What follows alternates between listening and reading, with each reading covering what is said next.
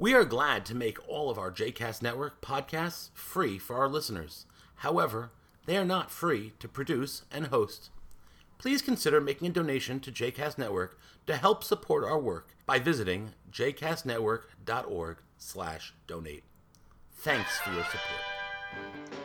You are listening to Pop Torah with Rabbi Knopf and Olitsky, a JCast Network podcast. For more information about other JCast Network podcasts, please visit jcastnetwork.org. Welcome to Pop Torah, the podcast where we look at pop culture from a Jewish perspective and look at Judaism through the lens of pop culture. As always, we are your hosts. I am Rabbi Michael Knopf. And I am Rabbi Jesse Olitsky. And today we are talking about the new Disney Plus MCU streaming series, I guess limited series, uh, Hawkeye. Let's go. Let's go. Let's go. Right. Marvel Let's... fanboys in the house. Let's... Today is a great day, Mike. We are recording this. We're all full spoilers. We are recording this after seeing the first five of six episodes. We have not seen the finale yet. So just an FYI, we'll see if our predictions are right. And today is premiere day for Spider-Man No Way Home as well. So I am full of MCU excitement today. Can you tell in my voice? I, I can tell you're you're in it. You have that Peter Parker level uh whiz bang energy going. Better the Peter Parker level than the Clint Barton energy because because his, his energy is a bit lackluster. Yeah, although maybe maybe Kate Bishop energy. Um, Kate Bishop has great energy. Um, this series. Uh, is... How about how about this? How about uh, Yelena Romanoff eating mac and cheese with hot sauce energy? See, I will forgive you. Her name's actually Yelena Belova because they were not actual sisters; they were oh, fake right. sisters. Uh, for those who have seen the Black Widow movie, um, this series takes place uh, a year after Endgame. So in the MCU timeline, that is Christmas time, 2024. Uh, it is a Christmas action comedy, uh, a little bit like Die Hard, in fact. Um, and it's it is some based, Die Hard esque elements. It, it is based on the no Hans uh, Gruber though. No, Hans Gruber. It is based on the Matt Fraction David Aja comic book run, which is really one of the best comic uh, book runs. Uh, I, I, bought the anthology, uh, one of the, the best comic books I, have I've read. Um, Although I, I, hear this, what I hear about that is that uh, the the show has made, you know, not only has the MCU made uh, divergent choices about the character of Clint Barton and Hawkeye from the uh, from how he appeared in comics, but also Kate Bishop. Um, uh, the Kate Bishop character is substantially different in the show as she appears in the comics. She's she's somewhat similar. Clint Barton is is much different. I mean, we'll we'll start off with Clint Barton and the MCU as a whole. Hawkeye has kind of been like the one who got made fun of for most of the MCU. It's like this guy is an Avenger, right? Like what is his role as an Avenger? What is his superhero? Um, the MCU version of Hawkeye is mostly like the Ultimates uh, comic book run of Hawkeye, uh, where he's more of like a, a trained assassin with a bow and arrow, and that's really what he was in this cinematic universe. Where that's cool, but next to a guy with an arc reactor in his chest and a suit of armor, a guy wh- who's like turns into a big green monster because of gamma radiation, a guy who's a super soldier, and an Asgardian god. Uh, what is the role of of this? Listen, even Black Widow is a trained uh, assassin who could kick Clint Barton's ass. So, like, what what is his real role? Um, he's much better, actually, in the MCU after watching this series. Uh, he was there, there was a lot of criticism about the fact that he had this family on a farm hiding that you find out about in the in Age of Ultron, and then in at the beginning of Avengers Endgame, he becomes the Ronin character, who's a, a, a hooded vigilante who goes after uh, uh, organized crime groups. Because which is, by the way, uh, let me just let me just in, insert into here. Um, that was the recommended part in Avengers Endgame for people to go use the restroom. It was the Ronin scene. Because you know, three hour movie, whatever, right? You need to use the bathroom. You had a big uh, soda, you know, in the theater, like use the bathroom. Okay, it's a really action packed movie, wall to wall action. Like, there's no good moment. The best moment is the Ronin scene in Avengers Endgame. Right. Uh, um, which they've really better understood who Ronin is as a character uh, in this series. Just to back up, so this series takes place. Uh, Clint Barton takes his kids for a holiday vacation to New York City. They go to see the premiere of Rogers the Musical, a musical based on uh, Steve Rogers, Captain America's life, and the Avengers, it, it, with a nod to Hamilton. Um, it is uh, re- really glorifying and retelling through musical theater the events of the Marvel Cinematic Universe. Uh, it's funny that he's the only one who, who showed up. Uh, we don't see any Bruce Banner there. We don't see any uh, other superheroes. It's also funny of note that they changed the story and changed history. They throw Ant Man in there. Um, and you can see that he's dealing with a little PTSD every time uh, when he sees Natasha Romanoff uh, or the character who plays her on stage. He has to step outside uh, and, in the meantime, we're introduced to Kate Bishop. Kate Bishop becomes the new Hawkeye in the comic books of the Young Avengers. Uh, and she is somebody who grows up with a lot of wealth, a lot of money, and she is trying to figure out this sort of skeevy fiance of her mom's. And um, uh, she follows him into an underground auction where it, it it's uh, blown up by the tracksuit mafia uh, who also appear in the comic books. They, are in the comics, they're the tracksuit Draculas, but uh, they are super funny in the comics and in the show, just saying bro all the time. They have a, a uh, moving company, a front, which is a front for their operations, which is called Trust the Bro Moving Company. Uh, and um, she finds the Ronin suit. She wears it, and then the tracksuit mafia thinks Ronin is back, and then he has to deal with it because he was Ronin, and he wants he doesn't want people coming after him or his family sends his kids home. He starts finding who's wearing the Ronin suit, finds out it's a kid, it's a 22 year old Kate Bishop. And then they end up trying to figure out what the tracksuit mafia is after. Echo, who is the current leader of the tracksuit mafia, who she's pretty kick ass. She is uh, a, a, a deaf um, leader of the tracksuit mafia. Um, this is actually pretty impressive. The first um, film or television work that Alaqua Cox has ever done. Um, uh, she is deaf in real life. Uh, she is also um, is has uh, is missing a leg, so that's why that's part of the character. It's not part of the character in the comics, but part of the character in the MCU because uh, she also um, is missing a leg in real life, and uh, she comes after them because she wants revenge because the Ronin killed her father and, and attack the tracksuit mafia. Uh, we find out that they were after a watch from the Avengers compound, and all of a sudden there, there's something really interesting about that watch. We don't really know what that watch is about. Uh, Linda Cardellini, who was just the housewife for the previous movies, plays a pretty interesting role, starts speaking in German. The watch is important to her. Maybe she was an agent of S.H.I.E.L.D. at one point. We don't really know. She does seem to care a lot about that watch. She does seem to care a lot about that watch. This is the most I've been interested in her since she broke up Cory and, and Topanga and Boy Meets World. Um, and, uh, and then we find out we have the return of Yelena Belova, uh, the Black Widow, who is Natasha Romanoff's sister, who is hired at the end of the Black Widow movie by Val played by Julia Louis Dreyfus, to kill Clint Barton. And now we find out in the timeline, Val was contacted, it seems, by spoiler alert, Eleanor Bishop, Kate Bishop's mother, to kill Clint Barton because he's getting in the way of their operation. Because it seems that she is actually behind the tracksuit mafia, behind their business. Uh, and we see at the end of episode five a picture of her talking to Kingpin, the return of Vincent D'Onofrio as Kingpin, last seen in the Netflix series Dare, Daredevil. That's a lot.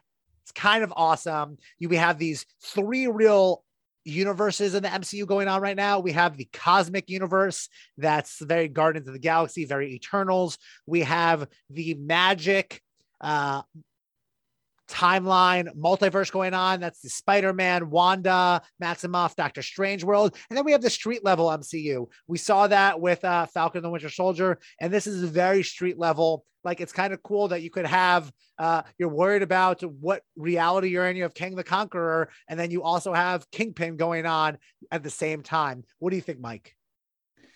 Whew, wow, that was a lot. Um, so listen, MCU I, baby, let's go.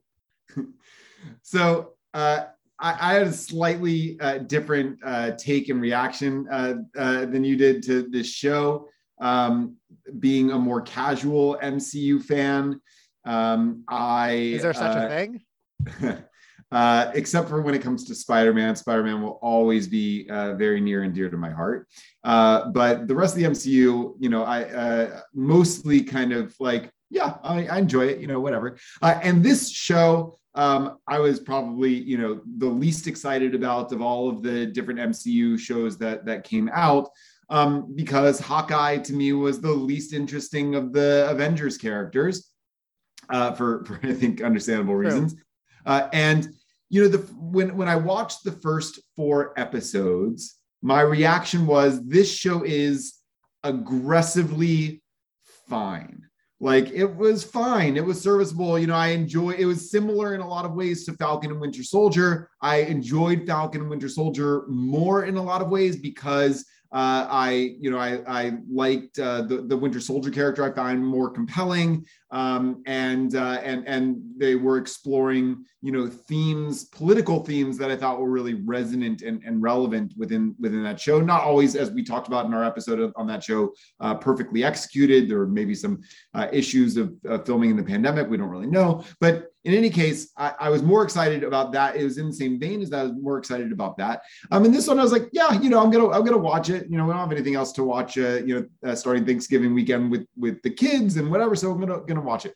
And um, so, like I said, you know, I, I found the first uh, four episodes to be watchable. Like it was it was you know sort of like mindless uh, fun. Um, I, I, have always liked Hailee Steinfeld. I think she's great in the show. Um, you know, Jeremy Renner's, I don't know, I, I have a problem with Jeremy Renner's face. Um, you can at me about that. Um, I just, uh, uh, you know, he's, um, uh, he, he mumbles a lot. I just don't know if like that's part of the character he's going for or what. Yeah.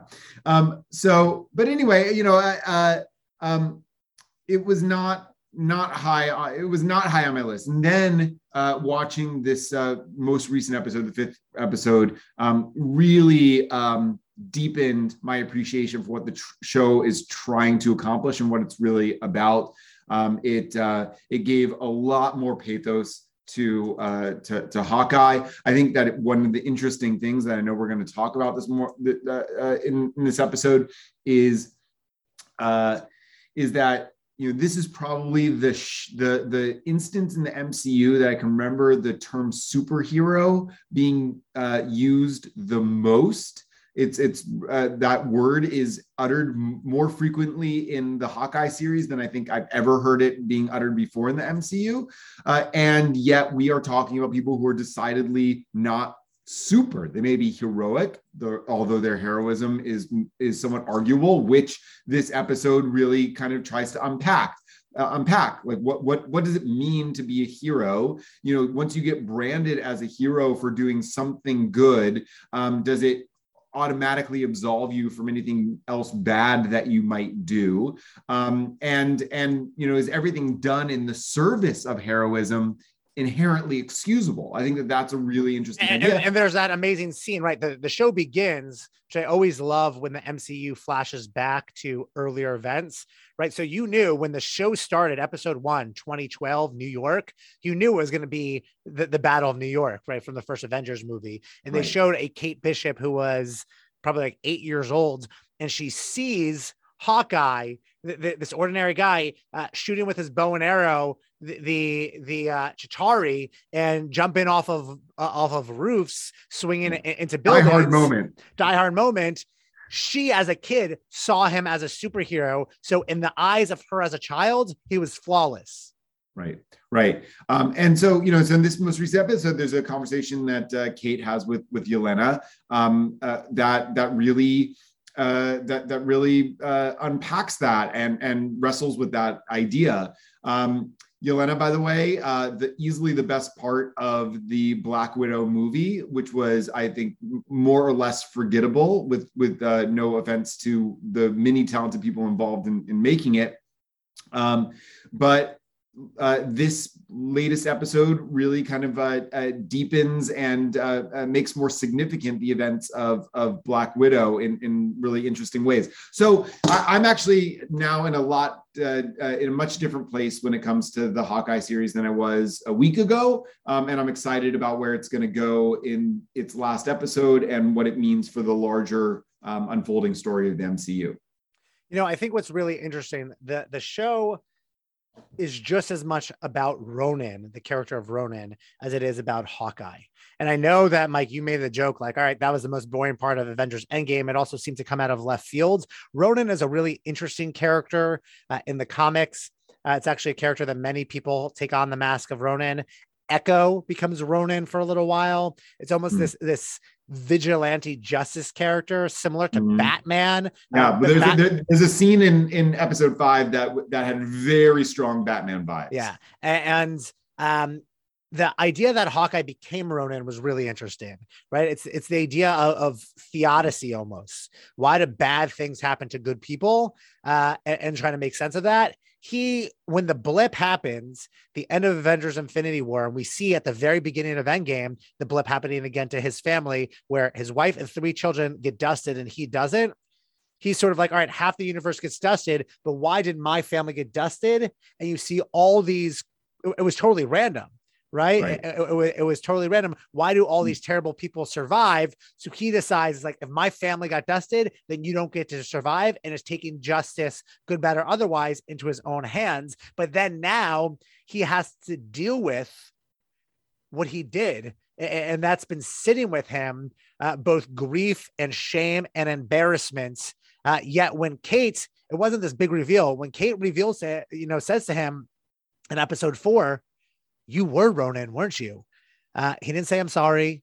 He just said, like everybody else, I did what I had to do to survive.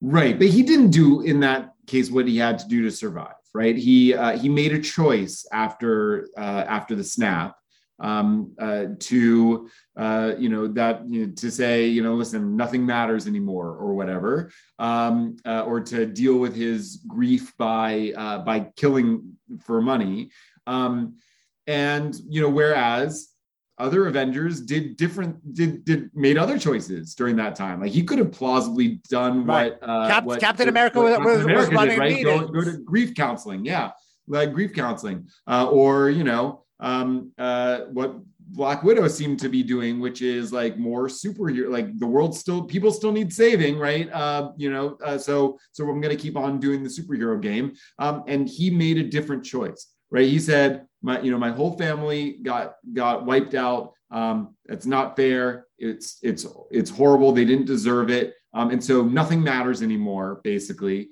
Uh, and so um, you know it reminds me of uh, a story, one of my favorite stories in the Talmud uh, about a, a, rabbi named Elisha ben Abuya, uh, who's also sometimes called Acher, uh, meaning the other. Um, and he is uh, taken on a field trip to heaven by Rabbi Akiva and uh, commits apostasy when he's there. Uh, and so a uh, a, a, divine voice goes out to say, you know, everybody is capable of tshuva um, except for Acher, except for Elisha ben Abuya. And he hears this and he says, well, since I've been uh, kicked out of the world to come, uh, I might as well enjoy this world, right? Nothing matters really anymore. So I might as well just do whatever I want. So he goes um, on Shabbat um, and hires a prostitute. And the prostitute says to him, Wait, aren't you the rabbi Elisha ben Abuya? And he pulls a radish out of the ground and she says, Oh, you must be someone else. And you know, the, the bad part of that story, like what he does that's uh, that's wrong in that story, I think, according to Talmud, is he pulls out a radish on Shabbat, now that he hires a prostitute. But um, uh, but anyways, this idea that like, okay, you know, um, my, my life uh, has been sh- like everything that I believed has been shown to be a sham. And so, therefore, I'm going to make a choice to act as if nothing matters anymore. I mean, it's very Kohelet in, in that yeah. regard, right. right? Where, where he's like, Havel right? What, what's the point of doing anything? Um, although I do think, you know, some of what he was trying to do in this show was bury his past. Um, he, he wanted to get rid of the Ronin uh, so that he can move on. And I don't know if it's embarrassment, which really interesting. Um, there, there was a theory that uh, the reason why Linda Cardellini's character of Laura Barton wasn't in New York was because they were actually separated because she was so ashamed of his actions as Ronin. But it's clear in this show, once you watch the show, that she knows everything that he did as Ronin um, and, and, is okay with that, that she loves and embraces the good and the bad of him, right? It's the broken tablets and the whole tablets that we both put in the Aron. Um, we need to move on and can't move on until we put our full selves in there. I think ultimately the show is about tshuva and it's about uh, Hawkeye finding a way to get to the point where he can do tshuva. He can't do that until he acknowledges what he did he shouldn't have done. But he acknowledges it to the point where he said, I'm just a weapon. Right. When they're sitting in the diner having breakfast, uh, I think that's episode three, when uh, he, he said to Kate Bishop, I'm not a role model. You shouldn't look up to me. And she's like, What do you mean you're not a role model? And, and when Yelena Belova was trying to convince her that he's not a good guy, she's saying, Of sure, he's not perfect and he's done wrong things, but he has good intentions. Um, and how do you, uh, when somebody makes mistakes, how do you help them understand that despite our mistakes, we could still be good people. Despite what we've done in our past, there's still an opportunity because that's ultimately what tshuva is. Tshuva is change, right? Tshuva is returning to a pure state of ourselves. It's acknowledging the past. You can't do tshuva unless you've acknowledged your past mistakes. Yeah, you know, it's interesting. I mean, like, you know, Maimonides famously says that Tshuva means that you're in uh, a similar situation as you were in when you first committed the transgression um, and still you know have the you know mentally physically able to commit the transgression again and make a different choice. Um, and you know first of all what that means is that no one is ever really fully about tshuva because uh, uh, because you you might you know just because you're in the same situation once and make a different choice doesn't mean that the next time you're in that same situation you're going to also make a different choice right? You could you so it's a perpetual state of of trying to become a baal tshuva or trying to remain a baal tshuva um, or balat and not necessarily um, you know something that you accomplish. Um, but but you know it also you know there, there's a different dimension of tshuva uh, which is you know so first of all like just on that level i'm not sure that hawkeye in this uh, in this in the series can really be considered a baal tshuva like does he you know is he really making altogether different choices about how he's going to live and act than he did back then? And arguably hold on one second arguably um, to be a superhero this is something that was explored in, in captain america civil war um, but to be a superhero means that you are um, you are making a decision to determine who is innocent and who is guilty, who is worthy of being saved, and who needs the who needs who deserves consequences for their actions, um, and and taking it upon yourself.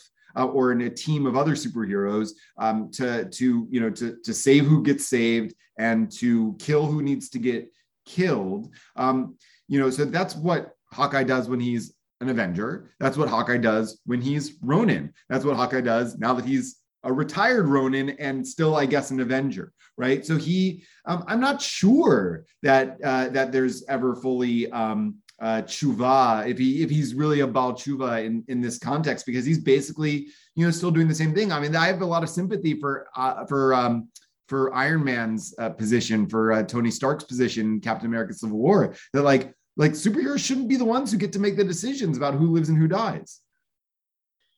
Um. Yeah, I mean, when push comes to shove, I'm always Team Cap. So, like, when you when you fought and beat the Nazis, you get to make the decisions uh, as far as superhero registry. Um, well, this is, I mean, this is, you know, this is the fantasy of, of, you know, comic book world is that you have like such a purely good person like Steve Rogers that, you know, gets imbued with these powers. And so, yes, if I could live in a world in which someone with that kind of moral compass had that kind of power, then yeah, I would give it to Cap, sure. Um, Hawkeye, I don't know, maybe less so. Uh, Tony Stark, well, well, what's interesting, right? Look at Civil War. Hawkeye chose to retire, right? He chose right. to retire because he didn't want to sign the registry, uh, the, the, the, superhero registration act of the Sokovia Accords, and he didn't want to be on the run uh, with with Cap and. Uh, with Wanda and all this stuff, he ended up being on house arrest because he ended up helping them uh, in, in the end. You know, I think what's really interesting about the character of Clint and how they've evolved his character and this is where I think like the Disney Plus series are, are, really well. He had one really great scene. I think this is his best scene in the MCU up until the series. The end of Age of Ultron, when he is this mentor figure to Wanda Maximoff when Wanda just turned from from villain to potential hero. And he says, "Listen, there are robots. The earth is flying in the sky and I have a bow and arrow. None of this makes sense. But if you come out and fight with me, you're an Avenger no matter what. Right? The idea that if you're willing to fight evil, that's what makes you an Avenger, right? Kate Bishop says it to Yelena Belova in episode five. She goes, but he's an Avenger. And Yelena Belova says, what does that even mean? If you're hmm. willing to fight evil, even if evil is subjective, right? You are an Avenger. We see that evil is subjective. We saw that in, in, in Winter Soldier when Shield was actually Hydra, right? That well, that that evil yeah. is, is, is what is evil is not always clear. Well, so that's, I mean, you know, th- there's subtle uh, uh, hints about that in, in this show. Um, you know, he keeps on encountering messages. I think he even holds a coffee mug at one point that says Thanos was right. And he sort of shrugs. yeah. Right. Yeah. Because listen, I mean, first of all, that's a meme that's out there. Um, and, you know, Thanos makes a good argument uh, in, in, in truth, right? He's you know genocidal, I suspect, right? But one person's genocidal maniac is a is another person's freedom fighter. um, you know, so so you're right that uh, that uh, that the MCU uh, does complicate issues of good and evil which actually to me underscores the challenge with being superheroes in the first place that the MCU doesn't really like it sort of shrugs off that problem right? It says yeah evil good and evil are complicated but we have but we have superheroes too that make it uncomplicated for us. You know i don't i don't know because stan lee famously uh, said that one of the things he did when he was making um, the you know the spider-mans of the world when he was making these i mean the, the, these comic book characters he was making flawed characters right? That has allowed us to fall in love with the iron mans. Um, that has allowed us to fall in love with the spider-mans because we see and are invested just as much in the person when they're not wearing the mask as a person when they are wearing the mask. And part of what's interesting about Clint Barton, unlike all the other characters, although, um, you know, from the very first Iron Man, turn the story on its head, and Tony Stark ends the movie by saying, "I am Iron Man." Um, from Clint Barton never wore a costume, right? The whole show, Clint, uh, Kate Bishop's trying to get him to wear to wear a costume, uh, but he never did uh, because who he was, the flawed human he was, what was more important. What Stan Lee had said, I was just looking for the quote. He said, even those who are superhuman, and Clint Barton is not superhuman, but even those who are superhuman, they're still human. They were heroes, but still flawed. They weren't glossy do gooders who never made mistakes. They were men and women with heart and humanity, and their appeal was undeniable. Yeah. And I think you you see Clint Barton wrestling with that heart and humanity. Uh, you see what's going on with somebody who just wants to have Christmas with his kids and he's trying to deal with this person in the Ronin costume. You see it to me a change in the Ronin who slaughtered with a sword uh, William Lopez, my, uh, you know, Maya Lopez's Echo's dad.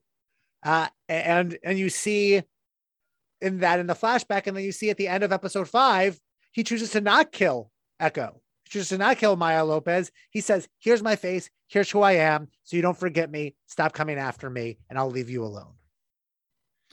Yeah, I mean, first of all, you know, I, I will have to set aside Stan Lee's, you know, not so veiled swipe at Superman there, um, but uh, uh, because I think our, our friend Henry Bernstein would would challenge that uh, analysis of Superman's character too, uh, uh, who who has an interesting um, psychology, but but I think that you know ultimately what the MCU, the question the MCU asked, right, and this is you know laid out very um, directly in in Spider-Man, you know, is you know does does does great power always corrupt? Does it inevitably corrupt? Right. So that famous saying, you know, uh, pa- you know, uh, power corrupts, and absolute power corrupts absolutely right and so the you know the the the world of superheroes i think you know said especially in the mcu where it's you know like real people who uh, get imbued with with superhuman strength or superhuman abilities and in a way clint barton kind of does, right? He's, uh, you know, he's he's way better than anybody else on earth at shooting arrows. He's got an eye that he that and an aim and, and capabilities that enables him. He's not he's not a regular average Joe, right? Um, he may have at one point been a regular average Joe, but he's got capabilities that most people don't have. But anyway, the but the point is, but he's also and he has trick arrows. He has trick. They're not trick arrows; they're trick arrowheads. Um, but uh, uh, you know, but he's also got superhuman friends, right? That that that that back him. But it but it you know raise, it continues to raise this question, right? Um, you know, does if you if you have the capacity to um, to to uh, you know to uh, to to kill or to save, right? How inclined are you going to be um, to do the right thing, uh, even if it is not in your own self interest? It's really, really hard. And I think what we see with the these flawed characters, right? We see that with Clint Barton is that at times he's failed and at times he's succeeded. Um, I see he is at his best in a mentorship role. Um, you see that with uh, Wanda Maximoff. I think we see that with Kate Bishop uh, here. Uh, that, that we see that in his relationship with Natasha Romanoff, although I would argue that wasn't a mentorship role, that was a friendship role because she was yeah. way uh, more skilled than he was. Um, right but I, I think we see, hmm. um, to me, that he's trying to teach and help others for the better. Um, that's ultimately what, what, he's trying to do. Um, he, he's trying to teach others and help others for the better. Um, yeah, you know, so let's. I want to um, talk for a moment about his relationship with Natasha Romanoff, um, because that's obviously very present in, in the series. And there are um, a couple of things that strike me about that, um, you know, for this. And the first is that we that we mentioned, you know, how do you uh, um, how do you process your your grief and and your sense of um, guilt, survivor's um, guilt, right? Yeah, survivor's guilt, right? That that you know uh, he you know he volunteered to be the uh, to be the martyr uh, or to be the you know to be the death on um, uh, whatever that planet was where they had to get the uh, um, the Vormir. The, Vormir. Vormir. It, it, was, it, it, was, stone, which, the soul stone. It was the soul stone. I believe, as Nebula calls it, it's not so much a planet as it is the end of the universe. I believe is what she calls it sure. Right. Anyway whatever. He volunteered to be the to be the uh to be the martyr there. Right. And uh and natasha sacrificed herself to save him um mainly because he had a family.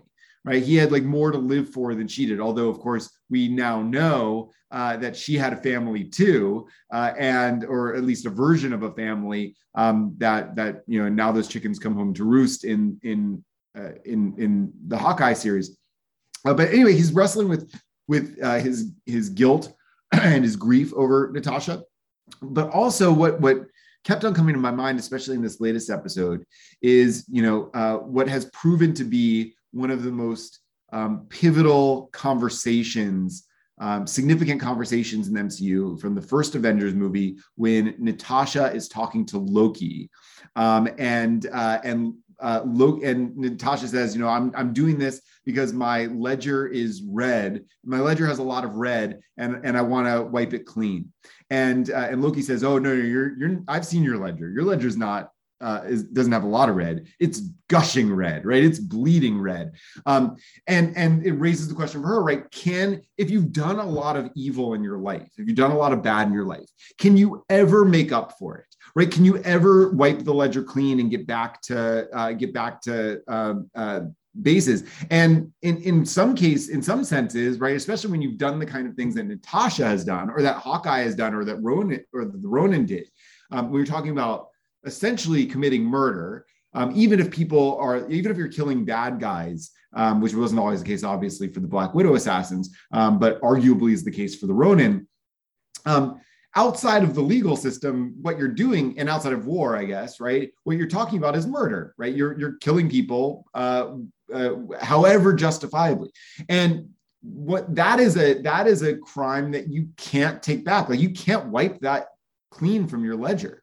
Um, eh, that's one of the challenges. You know, whenever we, whenever I have a conversation with people about Jewish views of forgiveness and, and tshuva, you know, the question always comes up uh, and, and it often derails the conversation. It goes to the most extreme cases, right? What about what about a Nazi or someone like Hitler, right? Could Hitler do tshuva? We, uh, it comes up when we talk about uh, Star Wars too. I always, you know, often do class like, does Darth Vader do tshuva, right? And, he does, right? He, well, he, at the well, end, at the end of no, I don't know if he does. He he he definitely uh, um, regrets the decisions that he's made. He decides that he wants to be good, but that can't make up for what he has actually done. Right? Nothing can make up for what he's he's killed thousands upon thousands, maybe, maybe millions of people in the galaxy. Right? Hitler. Let's say Hitler was still alive, you know, living in Buenos Aires or wherever in, in Argentina, as you know, some some have speculated. Right? And as and as was seen in uh the the the Amazon Prime show that that we reviewed last year about Nazi hunters Hunter, called Hunter. Right. So let's say, right, he says, you know, like I, I made a terrible, terrible mistake. I regret everything and I pledge to be good from now on, right? Um, is that tshuva? No, it's it's a really interesting question because I would have said yes, anybody has the ability to do tshuva, and then you throw in somebody like Hitler, and I'm like, hell no. Um, and and that's what's complicated. Like, where is crossing a line that that it's that it's too much? uh, that one can turn. Um, well, I, I don't want to focus on specific individuals. I, I do think it's important to note that part of tshuva is forgiving but not forgetting, right? It's not erasing what you did. Um, in some ways, right, what you did for a lot of worse, I was gonna say for better or worse, but for a lot of worse, shaped you, right? What you did is the reason you are who you are now, um, which is not so good. But you you are who you are and you need to live that life and, and live that role in this world. And you can't change your past right? I i, I have this conversation uh, with um, people in, the addiction world those who are recovering addicts right? Recovering addicts don't call themselves recovering addicts. We do they call themselves addicts right. who have been sober for a certain number of days right right um, and, and um, they don't forget what they did. In some ways, remembering what they did is the reason that they choose to not take a drink today. Um, right. and and I know that that's not necessarily the, the perfect analogy, uh, but I think it's important to note because it's part of tshuva for all of us is just trying to be better today than it was yesterday. Um, and uh, the Talmud says in Masechet Rosh Hashanah that on Rosh Hashanah the book of life is open and the book of death is opened and a third book the the benonim right? There's a book of all those hanging in the balance. And it says commentary says that even moshe was not automatically written and sealed in the book of life. And even haman was not automatically written and sealed in the book of death.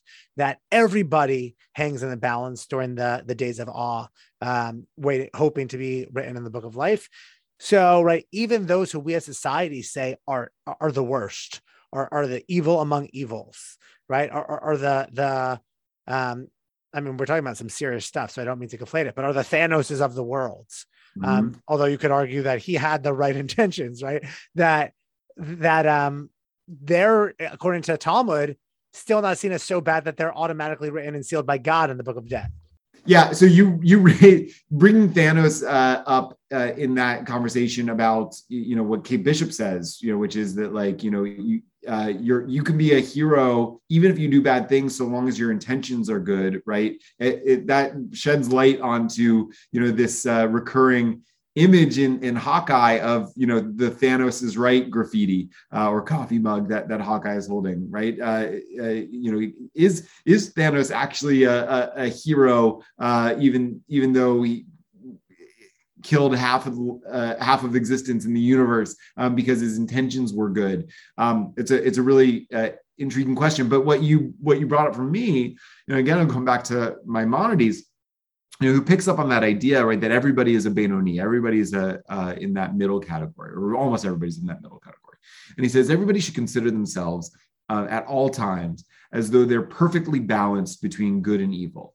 Um, and one righteous deed can tip their scales uh, to merit, and one uh, uh, one negative deed, one one transgression can tip their scales to uh, to to uh, to to incrimination, to guilt right? And so, like every moment right is is a question of like what person you're going to be what person you're going to become in that moment right and so that's you know that's i think raising um, people in recovery is, is a really good model because there right it's not about you know uh, an addict who has recovered right but a but but an an addict who today is making a choice not to drink or not to use um, that's true i think of of all of us right there's there's no such thing um, it's a or it's a it's a it's a myth of being a bal or bala chuva, right? That's not a state. That's not a that's not a, a state of being. Like like, and I think to use the language of the show, right?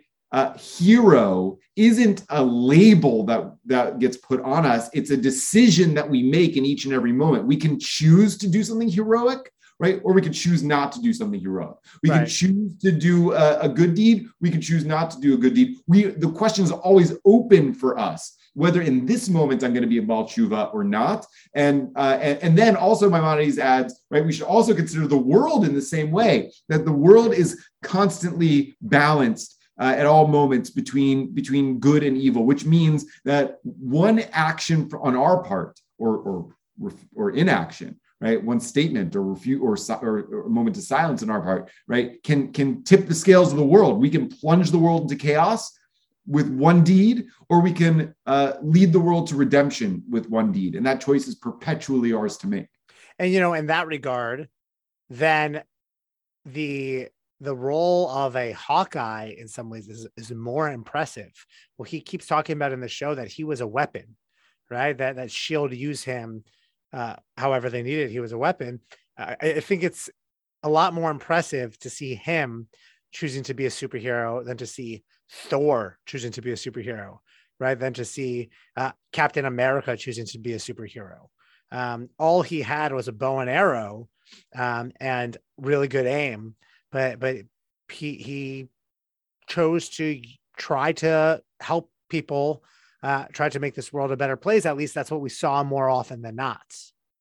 Well, right. I mean, it's it's the other side of the equation, right? So for someone like Thor or Captain America, right, the question is, you know is the power that you have going to corrupt you right you uh you know so thor is arguably uh, uh good and you know has to like own the sense that his power gives him responsibility um which is not which is an open question for him steve rogers is a person who is committed to doing good but once he gets power um you know it could plausibly have gone in the other direction right so for someone like uh like clint barton the question is kind of opposite right? Do I want to, uh, as a relatively average person, do I want to um, embrace the mantle of power, knowing that it comes with risks um, and uh, and and questionable morality in some cases, right? In order to use that power for good, right? So, uh, well, well, that's right. That is the essence of the Spider-Man story,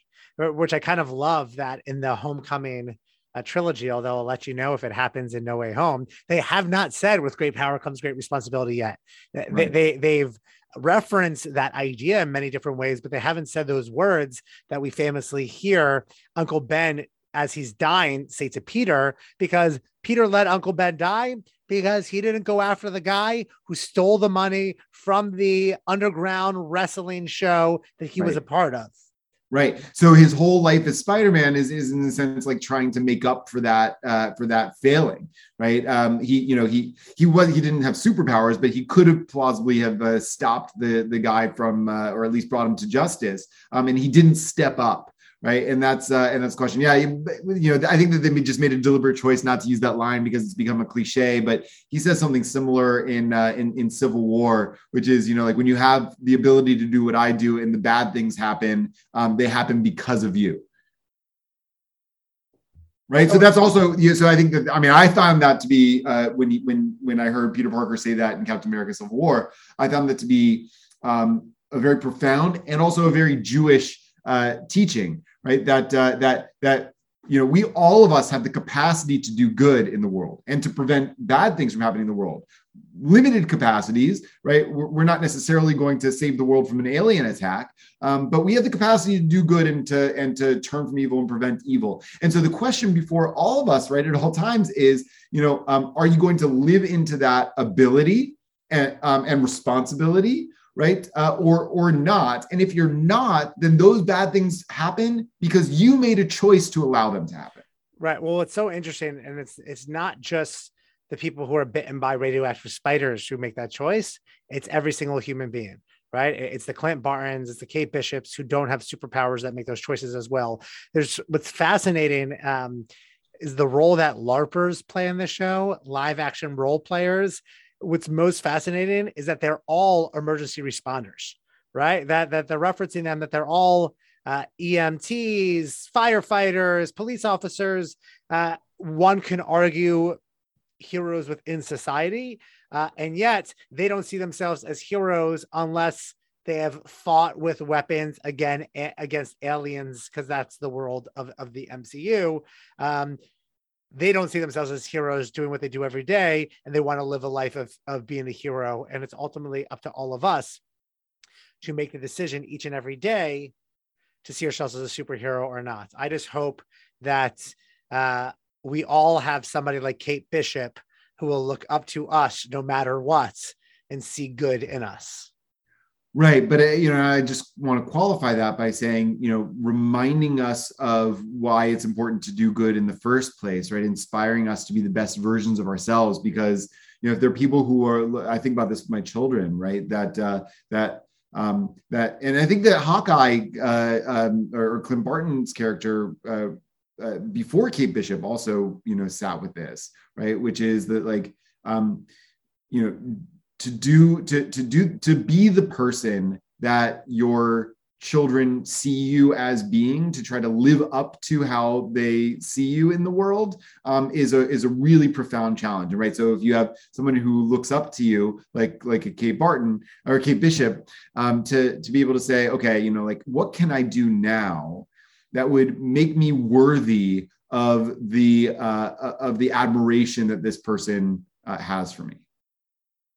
All right, last question for you, Mike. What's the deal with this watch from Avengers Compound that the Tracksuit Mafia and I guess Kingpin wants so much? Whose watch was it? What does it do?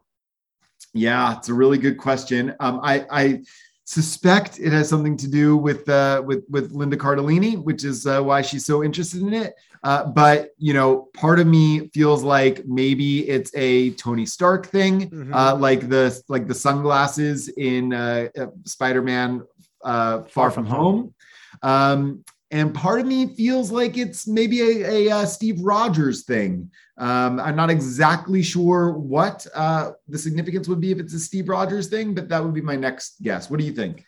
Interesting. I, I, like the relationship with to uh, Linda Cardellini uh, in the comics. You just um, don't bring Linda Cardellini into the MCU and don't give her anything to do. It's just not, right. And up until this point, she really hadn't had much to do. It's an injustice. I, I like in the comics. Um, Clint Barton had a, a, a tumultuous marriage with Bobbi Morse, uh, who was uh, the Shield agent Mockingbird. I wonder if this is the MCU's retconning of Mockingbird and it's going to reveal that Linda Cardellini was in fact her.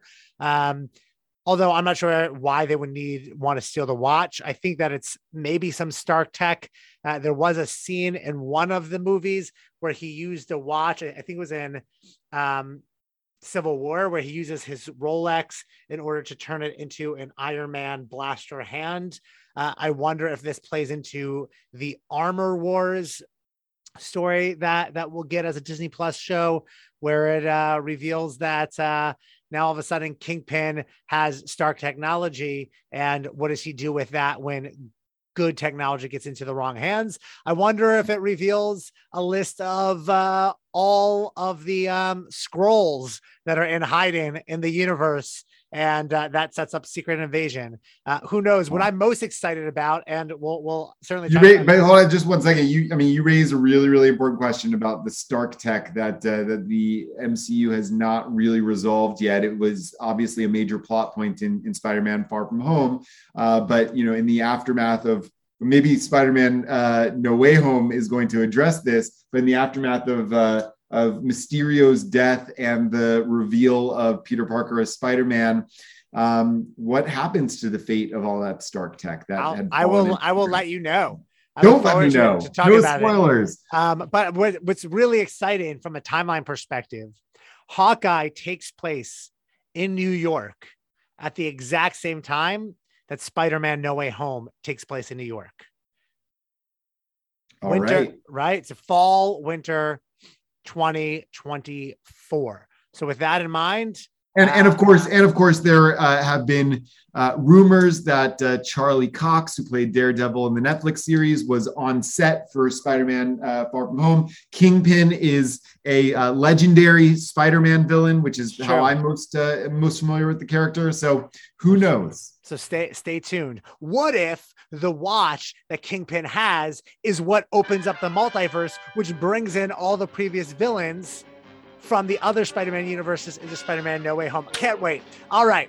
True believers, add us your thoughts, your comments. Let us know. Uh, don't forget to uh, watch Hawkeye on Disney Plus. And until next time, I am Rabbi Jesse Olitsky. And I'm Rabbi Michael Knopf. Take care.